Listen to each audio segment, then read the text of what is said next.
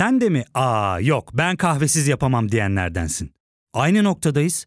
İlk ve tek kahve üyelik uygulaması Frink'le tanış. Hem bütçeni koru hem de hiç bitmeyen kahvenin tadını çıkar.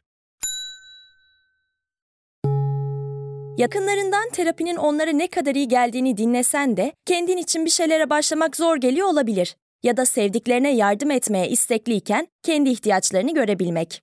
Hayvel, uzman psikologlarıyla kendi ihtiyaçlarını bulmanda sana destek olacak. Terapi yolculuğuna başlamak için detaylı bilgi bölümün açıklamalarında. Şubat ayının ilk trend topiğinden merhaba. Malum kışın ortasındayız, soğuklar iyice bastırdı. Umuyorum son zamanlarda hasta falan olmadınız. Çünkü maazallah hasta olsanız bu sıralar hastalandığınızda kalma ihtimaliniz var. Niye diyeceksiniz? İlaç sektöründe ciddi bir kriz var çünkü. Piyasada pek çok ilaç bulunmuyor. O yüzden sağlığınıza dikkat edin diye başladık. Tedarik sıkıntısı var ilaçta. Eczacılar da doktorlar da bu durumdan şikayetçi, hastalar ise mağdur.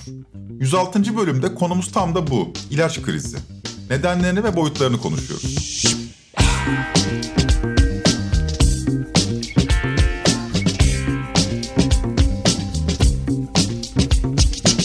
Sağlığın değerini onu kaybettiğimiz zaman daha iyi anlarız. Bu çok klişe bir ifadedir ama bir o kadar da doğrudur. Kimi zaman hemen doktora koşarız, kimi zaman el yordamıyla iyileşmeye çalışırız. Ama hastalığımız ne olursa olsun günün sonunda mutlaka bir eczaneye uğrarız. Tedavi sürecinin vazgeçilmesidir eczaneler ve dolayısıyla ilaçlar. Bu hizmetin verilebilmesi için yani ilaç tedariği hizmetinin verilebilmesi için ilaç tedariğinde herhangi bir aksaklık olmaması hayati önemlidir. Bu nedenle arz güvenliğinin yani tedariğin en kritik olduğu sektörlerden biri ilaç sektörüdür. Fakat geçen yıllarda özellikle yıl sonuna doğru artan, Ocak ayında zirveye çıkan, Şubat ayının ardından da düzelen bir kriz belki sizlerin de dikkatini çekmişti. Neredeyse 2017-2018'den bu yana sürekli yıl sonlarında bir ilaç krizi haberleriyle karşılaşırız. Evet ilaç kıtlığından bahsediyoruz. Bahsettiğimiz kıtlık ama bu yıl geçmişte yaşananları aratacak boyuta ulaşmış durumda. Ankara Eczacılar Odası Başkanı Taner Ercan'la Sözcü gazetesine Ocak ayında verdiği röportajda pandemi öncesi her 100 ilaçtan 4'ü bulunmuyordu. Şimdi her 100 ilaçtan 22'si bulunmuyor diyor. Yani biraz daha basit bir hesapla söyleyeceksek neredeyse her 5 ilaçtan biri piyasada yok. Eczacı depolarında ilaçların yokluk dereceleri, oranları ve talepleri bir istatistiksel veri olarak tutuluyor. Ve biz görüştüğümüz eczacı depolarında şu anda oransal olarak bugüne kadarki en yüksek yok seviyesine çıkıldığı bilgisini alıyoruz. Ve bize verilen rakamlar şu anda her 100 ilaçta %22 derecesinde bir yokluğun olduğu şeklinde. Bunun pandemi öncesine uyarladığımızda pandemi öncesinde %4 civarında yok oranı varken ülkemizde sonrasında 8, öncesi 8, sonra 12 ve şu anda da %22'leri bulan bir yokluk derecesiyle karşı karşıyayız. Taner Ercan'ın aktarımına göre ecza depolarında daha önce kaydedilmemiş büyüklükte bir ilaç kıtlığı var. İyi de böyle bir kıtlık karşısında gündelik hayat nasıl akıp gidiyor? Hastalar ne yapıyor? Tedavi süreci nasıl gelişiyor? Eczaneler bu kıtlıkla nasıl mücadele ediyor? Bu soruyu eczanelere de sorduk. Hemen hepsinin verdiği cevap aslında aynı oldu. Eş değer ilaçlar. Yani ne demek o? Etken maddesi reçetedeki ilaçla aynı olan ama farklı bir firmanın ürettiği ilaçlar. Fakat hastalar çoğu zaman eczanenin bu eş değer ilaç önerisini kabul etmiyor. Aslında hastaları da burada haksızlık etmemek lazım. Haklı bir kaygıyla hastalar reçetede adı olan ilacı istiyor. O nereden bilsin hangi firmanın hangi ilacı ürettiğini? Fakat onu da bulamıyor. Ankara Eczacılar Odası Başkanı Taner Ercan'la özellikle grip ve antibiyotiklerde kıtlık yaşandığını vurguluyor.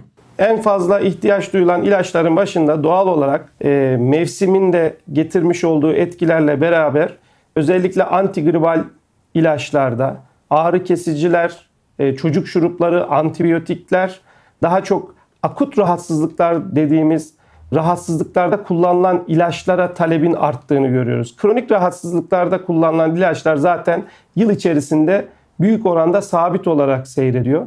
Bu dönemde daha çok bahsedeceğimiz işte üst solunum yolu enfeksiyonlarında kullanılan ilaçlar, ağrı kesiciler, ateş düşürücüler, çocukların daha çok sık rahatsızlandığı dönem olduğu için çocuk şuruplarının birçok çeşidinde taleplerin arttığını gözlemliyoruz bu mevsimde. İstanbul Eczacılar Odası Başkanı Pınar Özcan'ın verilerine göre ise kronik hastalıkların tedavisinde kullanılan ilaçlar da tedarik sorunundan nasibini almış durumda. Eczanelerimizde kronik hastalıklarda kullanılan ilaçlarda sıkıntımız var. Özellikle tansiyon ilaçlarının bir kısmı, diyabette kullanılan ilaçların bir kısmı, bazı kanser ilaçları, bazı hormon preparatları gibi. Çocuklarda da kullanılan ağrı kesici, ateş düşürücü, gribal durumlarda kullanılan şurupların bir kısmı ya da burun spreyleri de yine maalesef şu anda eczanelerde sıkıntı temin konusunda. Yaşanan kriz hasta ile doktorun, hasta ile eczacının ve eczacı ile doktorun arasındaki ilişkiyi de negatif etkiliyor. Konuştuğumuz bazı eczacılar doktorları sorumsuzlukla suçluyor. Ne diyorlar? Piyasada olmadığını bile bile neden ısrarla bu ilacı yazıyorlar diye doktorlara veryansın ediyor eczacılar.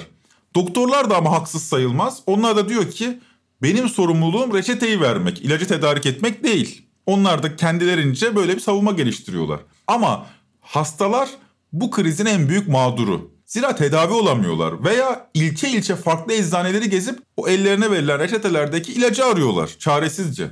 Peki krizin altında yatan neden ne? Son 3-4 yıldır özellikle yaşadığımız ve bu yıl iyice doruk noktasına çıkan bu krizin nedeni ne? Neden her yıl özellikle Ocak ayında bu krizi yaşıyoruz? Bu soruların cevabını vermek için ilacın tedarik zincirini yani üretildikten sonra hastanın eline nasıl geçtiğini iyi anlamak gerekiyor. Sanayi ve Teknoloji Bakanlığı'nın 2020 yılında yayınladığı rapora göre Türkiye 5.3 milyar dolarlık ilaç ithalatı yapıyor. 5.3 milyar dolar ilacı satın alıyoruz dışarıdan. Buna karşılık 1.3 milyar dolarlık ilacı da ihraç ediyoruz.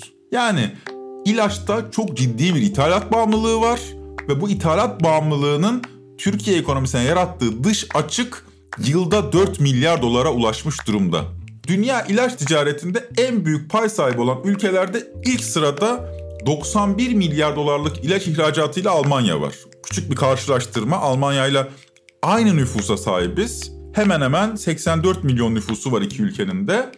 Almanya 91 milyar dolarlık ilaç ihraç ederken Türkiye 1.3 milyar dolarlık ilaç ihraç ediyor. Almanya'yı sırasıyla bu alanda İsviçre, İrlanda ve ABD takip ediyor. Türkiye ise ilaçta verdiği dış açıkla ilaç endüstrisi için orta büyüklükte yani 5-6 milyar dolarlık bir pazara dönüşüyor. Aslında Türkiye bu haliyle bir pazar ilaç sektörü için. İthalata bu denli bağımlı bir sektörün tabi doğal olarak döviz kurlarına çok duyarlı olması beklenir. Ancak Türkiye söz konusu ilaç olduğunda fiyatları serbest döviz kuruna bırakmıyor. Yani piyasadaki döviz kuruna bırakmıyor. İlaç ithalatı için yaptığı anlaşmalarda bir sabit kur belirliyor. Diyor ki kur ne olursa olsun ister 10 ister 15 benim belirlediğim kurdan alım yapacağız. Bu sabit kur da her yıl Şubat ayının 3. haftasında açıklanıyor. Aslında kanun yılın ilk 45 günü içinde diyor ama alışa geldiğimiz tarih Şubat ayının 3. haftası oluyor. Mesela 2021 yılında ilaç ithalatı için kullanılan euro kuru 4.57 TL. Ne diyeceksiniz ki? Yani euro 15 lira. Sabit kur nasıl 4.57 olur? Bu tutar geçtiğimiz yıl Şubat ayında belirlendiğinde serbest piyasada 1 euronun karşılığı 8.45 TL idi. Yani döviz kuru neredeyse yarıya sabitlenerek anlaşma yapılmıştı. Fakat euro durduğu yerde durmuyor. Bugün serbest piyasada euro 15 TL'nin üzerinde. Ama ilaç ithal ederken Euro'yu hala 4.57 TL olarak kabul etmeye devam ediyoruz. Mesela 10 Euro'luk bir ilacın karşılığında biz 45 lira 70 kuruş yani yaklaşık 3 avro ödüyoruz. Böylece yıl sonunda Euro TL karşısında değer kazandıkça yabancı ilaç firmalarının satış fiyatı da düşüyor. E bunu tabi yabancı ilaç firmaları tabi bu kadar hoş karşılamıyorlar. Türkiye için en güzel işte ilaçları %70 iskontolu alıyoruz diyebilirsiniz. Ancak sorun burada başlıyor. İlaç firmaları Türkiye'ye bu iskonto oranından ilaç satmayı kabul etmiyor. Daha doğrusu nasıl olsa Şubat ayında zam yapılacak diyerek stoklarını ucuz fiyattan eritmek istemiyorlar. Sektör temsilcilerinin hemen hepsi önümüzdeki haftalarda açıklanacak euro kuruna gözlerini dikmiş durumda. Ya fark ettin mi? Biz en çok kahveye para harcıyoruz. Yok abi, bundan sonra günde bir. Aa, sen Frink kullanmıyor musun? Nasıl yani? Yani kahvenden kısmına gerek yok. Frink'e üye olursan aylık sadece 1200 TL'ye istediğin çeşit kahveyi istediğin kadar içebilirsin.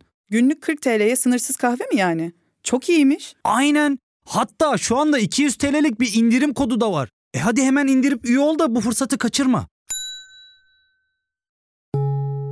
Terapiye başlamak, içinden çıkamadığın döngüleri kırmak, bazı yanlış bulduğun kararlarını değiştirmek ve kendinle beraber daha huzurlu bir yaşam inşa etmek için atabileceğin en değerli adımlardan biri. Hayvel ile yoğun yaşam tempona uyum sağlayarak online terapi seanslarını takvimine göre ayarlayabilirsin. Bini aşkın uzmandan sana en uygun terapisti seçebilir, PodB10 koduyla indirimden yararlanabilirsin. Detaylı bilgi açıklamalardaki bağlantıda. Peki bu sabit euro kuru bu yıl ne olacak? Ankara Eczacılar Odası Başkanı Taner Ercanlı hesabı şöyle açıklıyor. Biliyorsunuz ülkemizde ilaç fiyatlandırması ve düzenlemesi her yıl Şubat ayında gerçekleştiriliyor. Ve Şubat ayında bir önceki yılın Euro kurunun yıl içerisindeki ortalamasının %60'ı baz alın, alınarak yapılıyor. Bu rakama baktığımızda bir önceki yıl bu rakam Euro anlamında 4.57 olarak belirlenmişti. Bu seneki Euro kuru ortalamasına baktığımızda 10.40'lar seviyesinde bunun da %60'ını aldığımızda 6.26-27 gibi bir seviyede Euro kurunun güncellenmesi gibi bir durum Şubat ayında gerçekleşiyor. 2021 yılının Euro kuru ortalaması 10.46 TL. Yani Ercanlı'nın hesabıyla Şubat ayının 3. haftasında açıklanacak Euro kuru bunun %60'ını alacağımız için 6.27 TL olacak. Geçen yıl bu rakam 4.57 TL'ydi. Demek ki yeni kur 2022 yılı kuru geçen yılın kurundan %37 daha pahalı olacak. Kısacası ilaçlara Şubat ayında ortalama %37 oranında zam gelecek. İlaç firmaları da bu zam henüz gelmeden stoklarını eritmek istemiyor. Bu zammın yapılmasını bekliyor. Peki bu zam yetecek mi? İlaç tedarikçisi olan konuştuğumuz kaynaklar bu sene sorunun yine de çözülemeyeceğini altını çiziyor. Çünkü önceki yıllara göre serbest kur son derece yüksek düzeyde. Demin belirttiğim gibi Euro 15 TL'nin üzerinde. Euro kuru önceki yıla göre iki katına çıkmış durumda. Yani %100 artmış durumda. Euro kuru %100 artarken buna karşılık ilaçtaki sabit kurun %37 artması ilaç firmalarının beklentilerini karşılamıyor. Sorun çözülmezse ne olacağı açık. Bu durumda yeni ilaç zamları yapılacak sorunun çözülmesi için. Bunun yanında işin bir de tabii sosyal güvenlik kurumu boyutu var. Çünkü böyle bir mali kriz sağlık sistemini de olumsuz etkiliyor. Biliyorsunuz Sosyal Güvenlik Kurumu'nun belli kısmını veya tamamını karşıladığı bazı ilaçlar mevcut. 2021 yılının ilk 10 ayında SGK'nın karşıladığı sağlık harcaması tutarı tam 58.4 milyar TL. 2020'nin aynı döneminde bu tutar 42.1 milyar TL'ydi. Yani ciddi bir artış söz konusu. Bu artışın temel nedeni euro kurundaki, döviz kurlarındaki yükselme. Sosyal Güvenlik Kurumu'nun sağlık harcamalarındaki açığı Türk lirasının değerinin düşmesiyle birlikte artıyor. Durum böyle olunca SGK çareyi ödeme listesini daraltmakta arıyor. Her yıl artan oranda ilaç ödeme listesinden çıkarılıyor. Ekim ayında yayınlanan sağlık uygulama tebliğine göre tam 52 ilaç ödeme listesinden çıkarıldı. Yani daha önce ücretsiz satın alabildiğimiz ilaçlara artık ücretli erişebiliyoruz. Peki çözüm ne? Ankara Eczacılar Odası Başkanı Taner Ercanlı'ya göre çözümün adresi iktidar.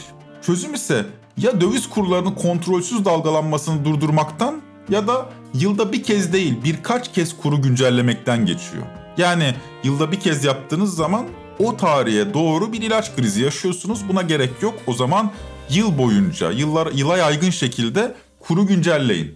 Şimdi kısa vadedeki çözüm anlamında mevcut ilaç fiyat kararnamesinden bir kere bir an önce vazgeçilmesi gerekiyor. Yeni bir ilaç fiyat kararnamesinin ve düzenlemesinin getirilmesi gerekiyor. Ve yıl içerisine bu kur güncellemesinin belli dönemlere yayılması gerekiyor. Kısa vadedeki çözüm anlamında. Bir başka öneri de Kasım ayının başlarında Türk Eczacıları Birliği'nden geldi. Türk Eczacıları Birliği yaptığı yazılı açıklamada ilaç kuru ve ilaç politikaları belirlenirken yalnızca Sağlık Bakanlığı ve ilaç firmalarının anlaşmaya varması yerine tüm paydaşları kapsayan şeffaf ve katılımcı mekanizmaların geliştirilmesi gerektiğini belirtti. Sağlık Bakanlığı ise konuya dair sorumluluğu üstlenen bir açıklama yapmadı. Bakanlığın tavrı Kasım ayında yaptığı açıklamadan anlaşılabilir. Diyor ki Kasım ayında Sağlık Bakanlığı, döviz kurundaki yükseliş nedeniyle bazı ilaçlara erişilemediği iddiaları üzerine ecza depoları ve eczanelere yapılan denetimlerin sıkılaştırıldığı duyuruldu. Yani sorumluluğu ecza depolarına veya eczanelere atmış oluyor Sağlık Bakanlığı. Fakat sorunun kaynağı yurt dışında. Orayı nasıl denetleyeceksiniz? Yurda mal girişi yok. İlaçların temin edemeyen hastaların eczacılara tepki göstermesi üzerine de İstanbul Eczacı Odası eczanede bulamadığınız ilaçların sorumlusu eczacınız değildir yazılı afişler hazırlayıp eczanelere dağıttı. Belki dikkatinizi çekmiştir. Yurdun çeşitli yerlerinde bazı eczaneler bu afişleri camlarına yapıştırmış durumda. Aslında bu akut krizin kısa süreli çözümü bir başka krizi çağırmaktan geçiyor. Çözüm ilaca zam yaparak ithal ilaç tedariğindeki tıkanmayı aşmak. Ancak bu sefer de tabii zaten %50'ye dayanmış enflasyonun altında ezilen halk kesimlerine bir de ilaç zamları yüklemiş oluyorsunuz. Dolayısıyla çare diye söylediğimiz şey de bir çaresizlik barındırıyor. Üstelik bu çözümün de ne kadar uzun vadeli olabileceği tartışmalı. Özellikle de Türk lirasının son dönemde yaşadığı değer kaybını göz önünde bulundurursak kimse tekrar benzer bir süreç yaşayamayacağımızın garantisini veremiyor. Malum Türkiye'de yaşanan her krizin sorumluluğu marketlere, ecza depolarına veya eczacılara yani sektöre ve topluma yükleniyor. Kimse sorumluluk almıyor. E hal böyle olunca ilaç krizinden etkilenmemenin tek yolu da yani biz bireylerin omuzlarındaki bir sorumluluk oluyor. 106. bölümün sonuna gelirken Fahrettin Koca'nın Covid ile yaptığı o meşhur açıklamayı hatırlayalım kulaklarımıza küpe olsun. Bu hastalığa karşı elimizde güçlü bir koz var. Yakalanmamak. Öyleyse ilaç krizine karşı elimizde güçlü bir koz var. Hastalanmamak diye bitirelim ve 106. bölümü sonuna bu şekilde gelelim. Trend Topi'yi Podbi Media ile beraber hazırlıyoruz. Bir sonraki bölümde görüşene dek sağlığınıza dikkat edin ve mümkünse hastalanmayın.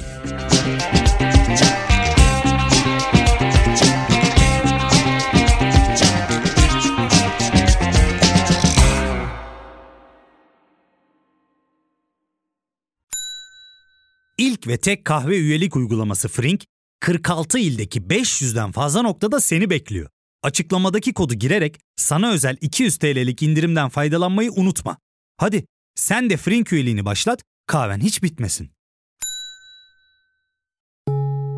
Hem bugününe hem yarınına katacaklarıyla terapi yolculuğuna ve daha iyi hissetmeye bugün Hayvel ile başla. Açıklamadaki linkten Hayvel'i indir, ücretsiz tanışma görüşmelerinin ardından bütçene uygun seans paketini seç ve terapi yolculuğuna başla.